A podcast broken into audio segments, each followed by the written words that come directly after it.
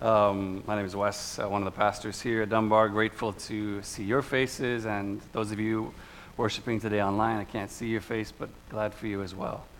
Um, we're going to do what we do each week and uh, look at a passage from God's Word, talk about what it means, why it matters, and what we should do about it. Before that, very, very quickly, uh, one of the things, if you've looked at that Easter at Dunbar card, you might notice um, uh, one service on there called the Saturday Lament Service, which maybe it's it's new, it's different. We've never done that. It's something we want to try out this year. Just acknowledging the realities of, we've been through really two years of sustained trial and loss with COVID, and that's just one thing.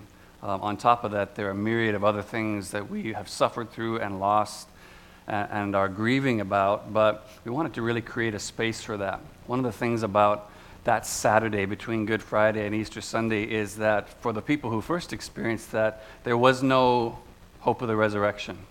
It was just mourning the loss of their Savior and Lord. Um, and that was their experience, and we want to create a space to kind of enter into that space of grieving, uh, a place to share our griefs, to bring them to God in a way that doesn't try to just rush ahead to the resurrection, but can kind of just sit and honor the difficulty uh, and the beauty of grief. Uh, God tells us uh, plainly, Jesus said, that blessed are those who mourn. And sometimes we're not good at that, but uh, we're going to try to learn to do that better. So trying that out this year, uh, Saturday Lament Service, it'll be at one o'clock in the afternoon. Uh, love to see you out if you'd like to be part of that. So now, uh, if you have a Bible with you or a Bible app, if you want to turn to John chapter twelve, that's where we'll be at today. John chapter twelve, beginning at verse one. And when you found that, if you're able, if you would stand with me and I'll read this passage for us together.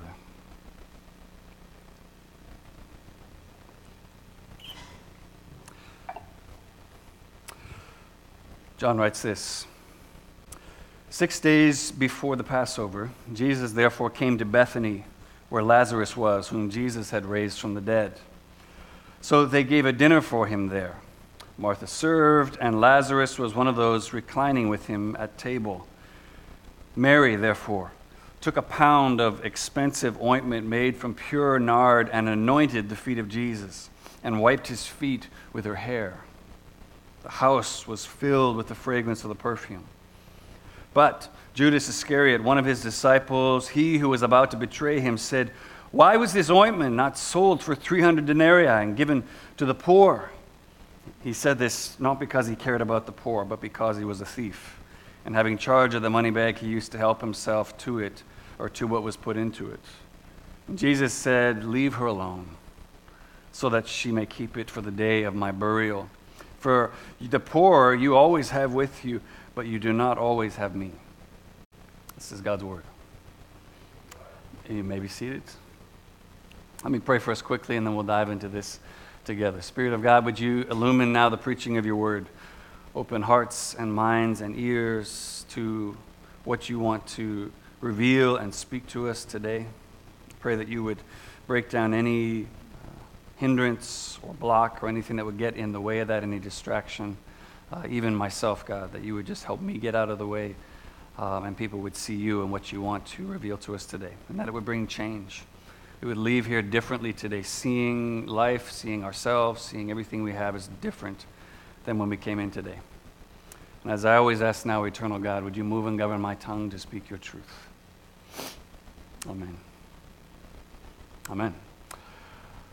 Well, whether you're a fan of the books uh, or you're like me and don't really read books and you've only seen the films, uh, if you are familiar at all with uh, the Lord of the Rings trilogy written by J R R Tolkien, you probably know that being given the one ring to rule them all was no picnic for Frodo of the Shire. It was a tough call, right? And, and I suppose, you know, strictly speaking, he wasn't given the ring, like it's not his.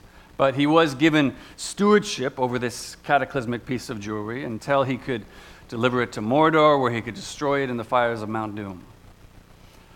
But as you see that over the course of his journey there, how that ring increasingly takes hold of Frodo, just takes over him because of its power and all this. And, and you see the way Frodo is risking everything in order to hold that piece of jewelry secret and safe until he could deliver it to its final destination.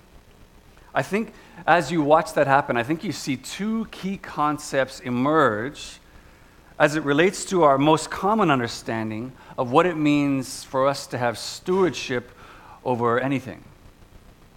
First concept I think you see revealed there is that we seem to view stewardship primarily as about guarding something, as about holding tightly onto something, whatever it is, that's being entrusted into our care. I think we see that revealed there. I think the second thing that we see revealed from Frodo with his dealing with the ring is that the longer we hold on to something of someone else's, the greater the potential every single one of us has to begin to lose sight of to whom that thing truly belongs. So we're continuing in this kind of five-part mini-series, uh, taking us through our core values, our, our foundations. Uh, that is, like, those things are at the core of, of everything we do and everything we are as a church. Values, as I've been saying from the beginning, are like building foundations. You don't see them, and yet everything is sustained and built up and, and supported by what's built on top of it. Same thing with values. And the values that we've looked at so far that are at the core of our identity, uh, that, that we seek to build upon every day as, as a church, are the Word of God, prayer, and then last Sunday we looked at the value of community. But the value that I want to talk about with you for just a few minutes today is the value of stewardship.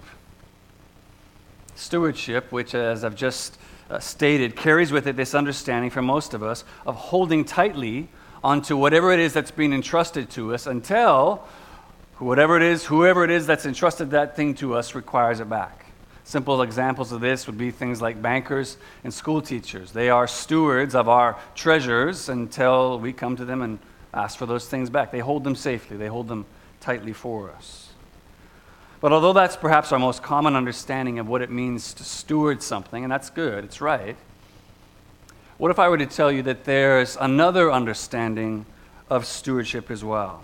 A kind of steward that, a kind of stewardship that Jesus calls every single one of his kingdom citizens to, that requires us not to guard and hold tightly onto something, hold tightly onto whatever he's entrusted to us, but requires us instead to pour it out, or to use it up. That that could also be stewardship the way Jesus defines it. Now, it doesn't take much to grab hold of a concept like that or put it into practice when we think of something like the message of the gospel, right? That, that good news about what God has done in Jesus to free us from the powers of sin and death, restore us back into fellowship with God as, as sons and daughters. Uh, most of us will at least acknowledge That, that that's a message that's been entrusted to us, not to hold on to ourselves, but to pour out, to to, to spread and, and plant wherever it is that, that we have opportunity to do it, even if, yeah, we're not always amazing and really good at putting that truth into practice. We'd acknowledge that message has been entrusted to us to use up. But where that understanding begins to become more problematic for most of us is when we're encouraged to apply that same understanding of stewardship to virtually anything else. Um, hear the call of Jesus to pour out your time, your finances, uh, treasured things that you hold dear to yourself, uh, and any of the things that make us feel comfortable and safe and secure in life. And most, if not all of us, will immediately begin to like grab those things and pull them close to us with the justification of, well, wait, wait, but but these things are mine. Which immediately highlights that second concept of stewardship that I just mentioned earlier, where the longer we hold on to something of someone else's, the more difficult it can be and the, the more easy it is to begin to forget to whom those things truly belong. We've probably all experienced that to some degree in our own lives, whether it's that C D you borrowed from your brother, uh, a sweater you loaned from a friend, or, or a dinner platter that someone brought by your house for a uh, dinner party a week ago. The, the longer you hold on to that borrowed thing, whatever it is, whether it, the longer it spends time in your car, in your closet, or in your cupboard, the, the more challenging it can be when that person comes and asks for that thing back to really have clarity about who that thing really belongs to. All of a sudden, you're like, I'm, I'm pretty sure this is mine. No? Oh, no, it says Susie Gibbon on the back of the plate. I guess it's yours. Um... We, we, we all do this all the time, and what I'm trying to say is that at an infinitely greater level, in the end, we actually do this very same thing with God. For, I mean, as the Bible clearly commands in countless places, every good and perfect gift is from above, coming down to us from the Father of heavenly lights. All things were made by him and for him.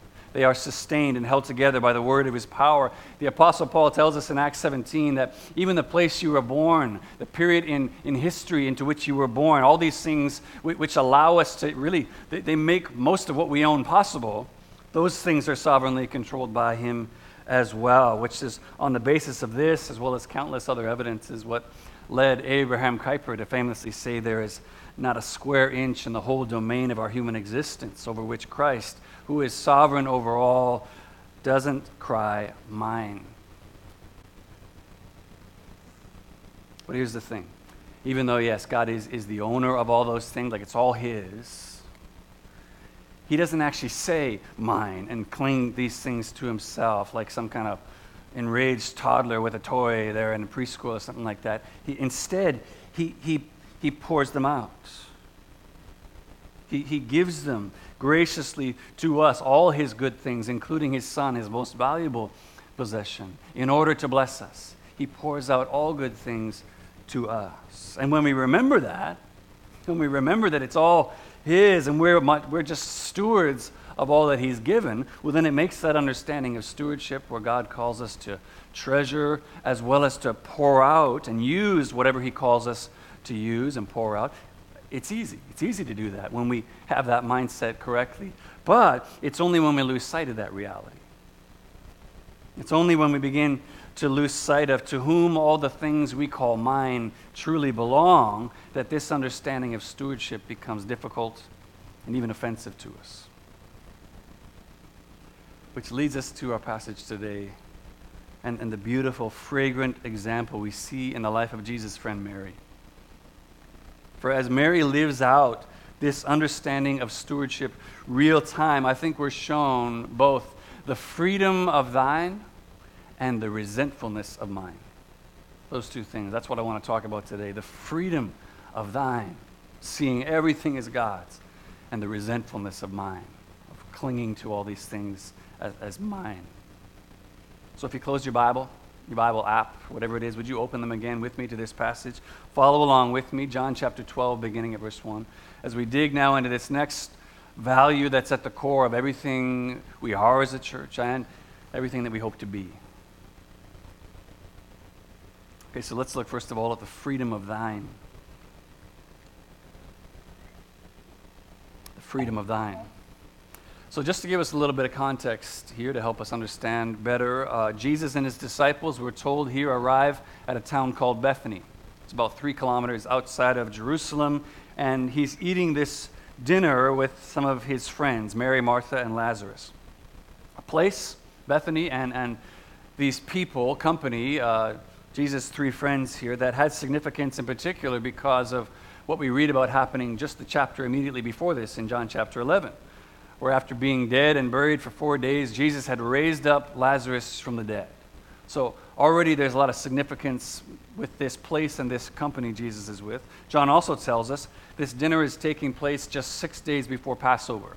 Passover, if you didn't know, was a, a yearly celebration that, that drew a nationwide pilgrimage to Jerusalem in order to celebrate God's historic freedom of his people from slavery in Egypt. They had sacrificed the Passover lamb, been freed from God's judgment of the firstborn, and released uh, to now head towards the promised land. This, this was what they were celebrating every year at Passover. But this particular Passover had significance here because this Passover was going to be the culmination of Jesus' purpose in coming, namely to be our Passover lamb, to give his life as a ransom for many. Which means knowing that, even if no one else was feeling it, there must have been a growing weight on, on Jesus at this dinner, knowing that all he was about to face in the coming days. And when you read the description of Jesus' friends that he's eating with here, it's almost kind of comical the way they all seem to have just slid into their familiar places of operation. Martha's serving, uh, as Martha always seemed to do. In Luke ten, we read of another visit uh, where Jesus comes over and Martha's busy serving away. Uh, Mary is at Jesus' feet, same place she was at last time, which so infuriated Martha. Why isn't she helping me? And Lazarus, of course, is there reclining at the table with Jesus, which wasn't necessarily his, you know, familiar place, but I just thought it was kind of funny that the last time Jesus was with Lazarus, he was also very much reclining. So they're in their kind of familiar spots. But what's unique about Mary in this scenario is that this time, rather than learning at Jesus' feet, she's worshiping there instead. Look again at verse three. John says, Mary therefore took a pound of expensive ointment made from pure nard and anointed the feet of Jesus and wiped his feet with her hair, and the house was filled with the fragrance of the perfume. Now, obviously, this is a different culture. This is a different period in time history. There's all kinds of things that happen in the Bible which seem very normal to the people happening there, but which seem maybe strange to us. So I don't know if you're like me. Maybe you read this and you think, well, it seems weird to me, but maybe that kind of stuff happened all the time in the Bible. Maybe that's just what people did. But you only need to look at Judas's reaction alone to realize that, no, this, this wasn't a normal occurrence. This wasn't a regular kind of thing that happened. It was strange for all the reasons you'd think. And it was also scandalous for reasons you might not think of if you didn't know the cultural background. For one thing, uh, perfume bottles then were not what they are today. Um, they, it wasn't like, you know, a little spritzer on top or something like that to like put just a little bit on. Uh, Matthew and Mark's parallel accounts of this account tell us that uh, this uh, ointment she had was in an alabaster flask, which when you cracked that thing open, I mean, it was open now, uh, and all of it had to be used. So That, that's one thing that we see that we might not recognize right away from the text. Secondly, to deal with or handle someone else's feet was considered the work of the lowest servant in the house. No respectable Jewish person would ever do this and wash and touch someone else's feet. So scandalous in that sense. And then thirdly, perhaps most scandalous of all, for a woman to uncover and let down her hair in the presence of a man in this culture was considered either highly provocative or an expression of intimacy reserved for a husband or immediate family members.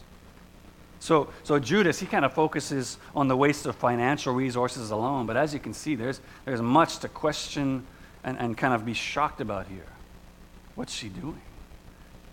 And we're not told initially what, what had inspired Mary to perform this kind of extravagant act uh, of reckless devotion here. If we had to judge by the context alone, we might think she's expressing her gratefulness for Jesus having resurrected her brother. But in response to Judas's indignance, which, I mean, if we can be fair, we might share with him if we were in that same scenario, Jesus brings clarity to her motivation there in verses seven and eight, stating this, look with me, he says, "Leave her alone, so that she may keep it for the day of my burial. For the poor you always have with you, but you do not always have me." Now, the language of that is a bit confusing. What does he mean, like, let her keep it? Uh, uh, some of you will have at least a footnote in your Bible, or maybe your Bible actually shows this alternate rendering in the Greek of the same uh, phrase here, where Jesus says, "Leave her alone, for she intended to keep it for the day of my burial." She intended to keep it for that day. Uh, um, Mark and, and Matthew, Jesus, uh, in their accounts, Jesus says, what she has done is actually prepared my body for burial. In anointing me, that's what she's done. She's gotten me ready for burial. Add to that what Jesus goes on to say there in verse eight about his impending departure, and what immediately starts to emerge and become clear is that Mary may actually be the very first one of Jesus' followers to actually get what he had repeatedly said about the fact that he was going to be put to death by the chief priests and rulers when he went to Jerusalem. She seems to be the first one to actually get it. Now, none of Jesus' followers seemed to grasp what he'd said about rising again after that. No, but what Mary seemed to at least painfully grasp was that Jesus was going to die, which now, understanding that, makes her seemingly incomprehensible action suddenly quite powerful, quite moving. Because as an expression of her pure love and devotion for Jesus, rather than waiting to anoint his body after he's already died with this same ointment, what she does instead is she blesses Jesus now with the experience of what she would have done and performed for him after he died. She does it now so he can experience the blessing of it. And John tells us there at the last part of verse three that the fragrance of her offering fills up the whole home. And even though nobody else in the room seems to understand, seems to get and understand what she's doing, Jesus understands perfectly. He sees it, and he sees it as beautiful. Matthew's account of this same defense from Jesus, Jesus says, she's done a beautiful thing for me. Going on to add, truly I say to you, whenever the gospel is proclaimed in the whole world, what she has done will also be told in memory of her. And here we are, two thousand years later doing that. It's true. But as it relates to the value that we're focusing on today, stewardship, what I want to highlight in particular is that I think the thing that freed Mary to perform this incredibly costly act of worship for Jesus is that she is stewarding at least three things according to this different understanding of stewardship that Jesus calls all of us to. She's stewarding her possessions, her reputation, and her heart with this different understanding of stewardship. I mean, her possessions, that's pretty obvious. That's the most clear to us. We can see that um, as she breaks this alabaster jar of costly ointment worth, I mean, if Judas's kind of estimate is right, and there's no reason to doubt that he is, worth three hundred denarii, which was worth, um, basically that's a, a year's salary for a day laborer.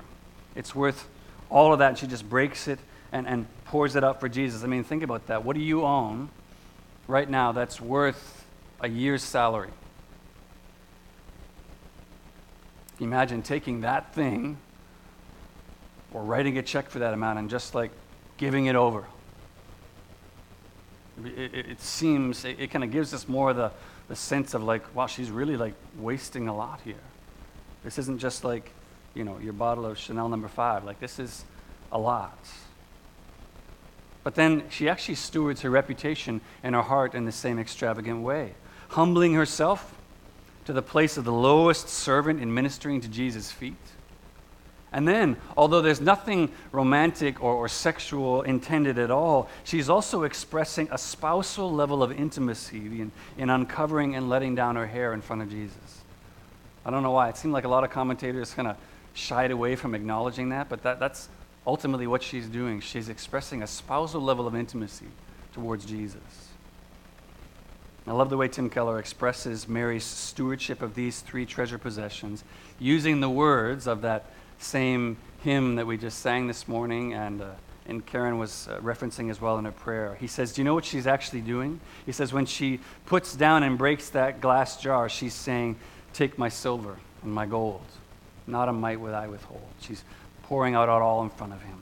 When she goes to Jesus' feet, she's saying, take my will and make it thine. It shall be no longer mine. I, I, I wouldn't get down at someone's feet, but at, at your call, I will put my will aside. But when she lets down her hair, she's saying, take my love. My Lord, I pour at thy feet its treasure store. Take myself, and I will be ever only all for thee. He goes on, what she's actually saying is, I'm willing to give you anything. I'm willing to give up anything. He says she's not giving ten percent. There's no way what she did here. This is a tithe of her net worth. It's more like eighty to ninety percent of it. So what she's doing at this point is saying, I'll follow you no matter what the cost. I'm going to follow you in spite of what it costs. And what I'm saying is that what I believe gave her the freedom to steward these costly things in this extravagant way was not only because she saw Jesus as being worthy of sacrificing everything for him. She was freed to do this because she understood that everything she called mine was already his to begin with. I'm offering back to you what's already yours. You actually see uh, King David express this very same thing back in First Chronicles twenty-nine. He takes in this huge uh, offering and collection from the people of valuables and wealth in order to construct the temple. And in his prayer of thanksgiving, he says, but who am I and what is this people that we should be able to thus offer willingly? For all things come from you, and of your own have we given you. We're only giving back to you what's already yours. And all I want to ask you to consider in relation to your own life and worship today is, do you have that same freedom? Is that a freedom that you know and experience and live out with everything that you call mine? I'll freely confess to you, I, I have this freedom sometimes. Sometimes. but not nearly often enough. There's often times when I'm presented with an opportunity to steward my life, my reputation, my possessions like this, and yet, rather than pour them out freely with the understanding that whatever Jesus calls me to pour out and lay down is already his, and that if he entrusted me with such valuable things to begin with, he can easily do it again a thousand times over.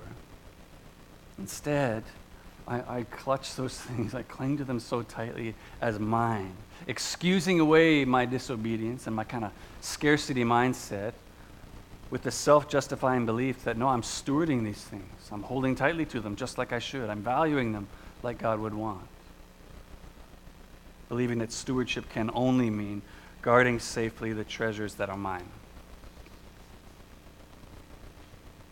Which is exactly the attitude we see demonstrated in Judas's indignation in response to Mary's stewardship in the next verses of our passage. So let's look next here at the resentfulness of mine.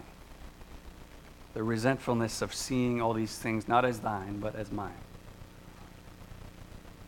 And to be fair, it's not immediately kind of evident and obvious that, that this is Judas, that, that this is his attitude, because he's such a, a, a cunning liar. I mean, this guy just talks an incredibly smooth game, and so it's not immediately evident that that's how he feels. Uh, Bruce Milne points out, he says, the value of this perfume was indeed enormous, and now it's all gone. In a society where the evidences of abject poverty were on every hand and starvation never far from the door of most households, some degree of sympathy with Judas is, at first, not entirely misplaced. Why is this being wasted? You can hear his, his rebuke, and on the surface, who could argue with his logic? At, at his rebuke of Mary's kind of wastefulness and his rebuke of Jesus for receiving it. When when when the poor and the suffering are everywhere around them, how, how could you just pour this out and waste it like that? Yeah, the, the problem, however, uh, as John helpfully points out, was that concern for the poor, um, social concern for them, wasn't even close to what had made Judas so upset by this act, which he considered to be such poor stewardship, uh, and what he'd been so offended by. The real reason for Judas's feigned moral outrage was that, as steward of the money bag, to which apparently he regularly helped himself, he would now be deprived of, hey, like a fresh influx of finances from this item that Mary seemed very willing to depart with. He's now going to be deprived of this and, and opportunities to make personal withdrawals. That's really what's upset him. But the interesting thing to think about is that I think beyond his anger at the lost opportunity for personal indulgence from Mary's wastefulness, I think Judas is also just confused and confounded by Mary's actions as well. He just doesn't understand, like, what, what is going on here? Because for someone who views life and reputation and possessions as, hey, these are things I worked hard for, this is mine, Uh, seeing someone who views those same things as first and foremost belonging to God, it, it just seems reckless. It looks foolish, even wasteful. In fact, in Mark's parallel account of this same story, Mark fourteen, this incident right here is kind of the straw that breaks Judas's back. This is the thing that leads him to go to the chief priests and recommend betrayal. Because I think beyond even personal financial loss, I think it's just Judas, he, he looks at this and feels like the whole lot of them have lost their minds and need to be put out of their misery. They just, they don't, they don't get, they don't, they don't see what's going on around them. They, they need my help. But here's the thing, to be very clear, at no point is this passage recommending, nor am I suggesting that a biblical definition of stewardship is some kind of thoughtless, emotionally driven, consequences be damned kind of extravagance. Just like, let's just spend it all, whatever we need. Well, you want to get that? Let's get it. It's all for Jesus. Hey, that that's stewardship. Like, no, that, that's not what presenting at all here. A biblical definition of stewardship absolutely includes wisdom, careful consideration, and yes, absolutely taking protective measures in order to ensure the safety and longevity of whatever's been entrusted to us. It includes all those things. But do you see the key difference between Mary's and Judas's definitions of stewardship centered entirely around the issue of ownership? Who, who owns this stuff that I'm stewarding? Which is strange, because if you think about it, built into the definition of stewardship is a recognition that although I might be in possession of something currently, although I might have responsibility over this currently, its owner is still somebody else. I am the steward of it, but it's not mine. But do you see, for the person who views stewardship as simply taking really good care of God's good gifts that now belong to me, it's unfathomable that anybody, even God himself, would have a say in how I should and should not use those things. They're, they're mine now. Of course, that's not an intellectually consistent belief, because those same people who believe that would be horrified if they went to pick up their kids one day from school and the principal was like, no, no, no, you can't take any of these kids. They're, they're mine. They'd be like, what? But that's not. So it's not intellectually consistent, but it's that idea, hey, these things are mine now, and I just need to guard them and take care of them.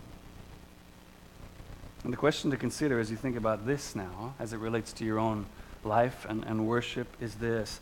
How do you respond when the rightful owner of everything you call mine calls on you to pour out the things that you treasure, the things that he's entrusted into your care?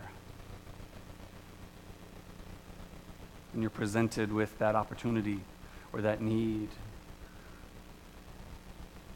How do you respond? It's it's never without purpose or reward that he calls us to do that, even if he makes clear what the purpose is or not, or if that reward is something we receive now in this lifetime or the next. But how do we respond? How do you respond when he calls? Because it's a diagnostic question that helps us really see how we view those things.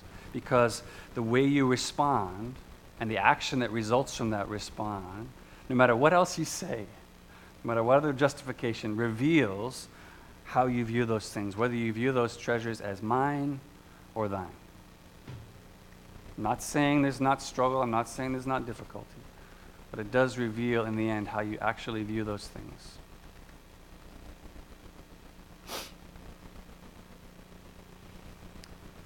In the early twentieth century, the Communist Party of Korea Uh, ruled over that nation with an iron fist. And in one of the ways they sought to do that was to stamp out every trace of Christianity and the Christian church from existence. And one horrific example of this, Doctor David Yonkicho shares about a people's trial that took place one afternoon where a simple hole was dug in the ground. A Christian pastor and his family were placed inside, and he was told if he would simply publicly disclaim misleading the Korean people with the superstition of the Bible, that he and his family could go free. He struggled greatly with the decision. He, he, he wanted to relent.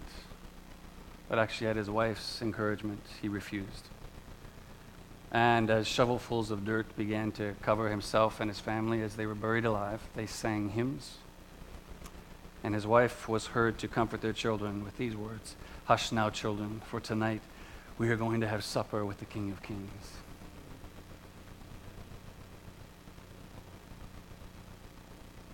Why this waste? Why this waste? This, this family could have gone on to share the gospel message with countless other people, uh, ministered to poor and suffering, seeing the church in Korea continue to grow and thrive for generations to come. If they would have just like said whatever words these guys wanted them to say while holding Christ in their hearts. Why this waste? And yet, as Doctor Cho concludes, he says, God did not deliver them. But almost all the people who watched their execution that day became Christians, many now members of my church. But how could they do it? How could they actually make this offering, which I think we'd all agree is, is far greater cost than even Mary's expensive pound of perfume?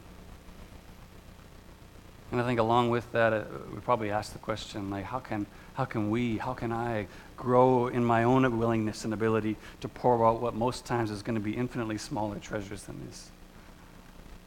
How could they do it? Well, I think firstly because they understood even their lives as not mine, but thine.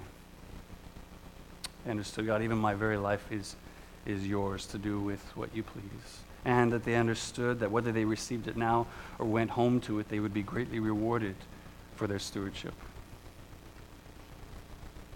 But I think it's also because they understood they had a Savior by whom and for whom all things were made and existed, who gave up the glories and riches of heaven. They had a Savior who, who gave up position and power and became the servant of all. And a Savior who ultimately offered up his very life as well for ours, for the forgiveness of our sins and to restore us back to relationship with him. They understood that that's how Jesus had stewarded the very resources of heaven for our benefit. So they were merely trying to live out and mirror what they had seen exemplified by their Savior. I think that's how they could do it. We've looked each week at these various statements that we've written to go alongside each one of these values that are, that are created to both help clearly define what we mean by them, Uh, as well as to help inspire us towards an even deeper foundation on them. And the statement we've written as it relates to stewardship is this: everything we have belongs to God. Start with that declaration. It's all his. Everything we have belongs to God. We are radically generous in the way we care and give as we follow God's supreme example of generosity towards us in sending Jesus for our salvation. Jesus' ultimate and supreme act of stewardship now inspires our stewardship of all the things that we call mine. And I wonder, in light of everything we've looked at today, Jesus' ultimate example, Mary's beautiful, fragrant example, how will you today better live out and live into this value of stewardship in your own life today? Take stock for a moment. Look look through your lists of all the things that you call mine, things you've earned and worked hard for. How will understanding stewardship this way change the way you view those things, the way you live into this value more? How, how will we as a church, collectively together, live out and live into this value more deeply today as a result of what we've seen? Uh, stewarding the financial gifts we've been entrusted with, stewarding this building we've been entrusted with, stewarding the people we've been entrusted with. How will we live this out differently and better today as a result? Again, living out this value this way is going to look foolish. It's going to look wasteful even to those who view their pile of stuff as mine and not thine. And as we've already said, man, this is hard. This is a struggle. We we regularly kind of flip-flop on, on seeing things as thine and not mine. So we struggle with this ourselves to just live this out, no question. But but I still believe there's nothing to fear. There's nothing to fear in risking an ever-deepening commitment to living out this value. Because I think there is fear, right? When we, we read about these things, we hear these stories, and we're just like, okay, I want to live that out, but man, does stewarding, being a steward like this mean that God's going to call me to like lose all my money? Just give away everything to, to live in poverty? Is he going to call me to like experience some kind of horrific, painful martyr's death if I live this out? And and I want, that, that's that's not what we're trying to describe with this value. That is God's call on some, yes. But for many of us, and pro- for probably most of us, it won't be. Stewardship, biblically defined as we mean it, first and foremost and ultimately is about a right mindset. It's about seeing correctly. That's what stewardship is. A right mindset that works to constantly remind ourselves and one another that everything we call mine is actually thine. And then, on the basis of that understanding, seeking to live out our lives every day with this just open-handed way. An open-handed way that really does offer up in the same way that we saw Mary doing whatever it is God calls us to, to pour out whatever God might call on us to pour out, and doing so willingly with acts of generosity whose beautiful fragrance will fill whatever room in which they take place. And we pray the fragrance of it will even reach heaven itself. That's what we mean, and that's the hope behind this value of stewardship. God, help us to have the courage and the faith to do this, whatever you call us to offer. Amen.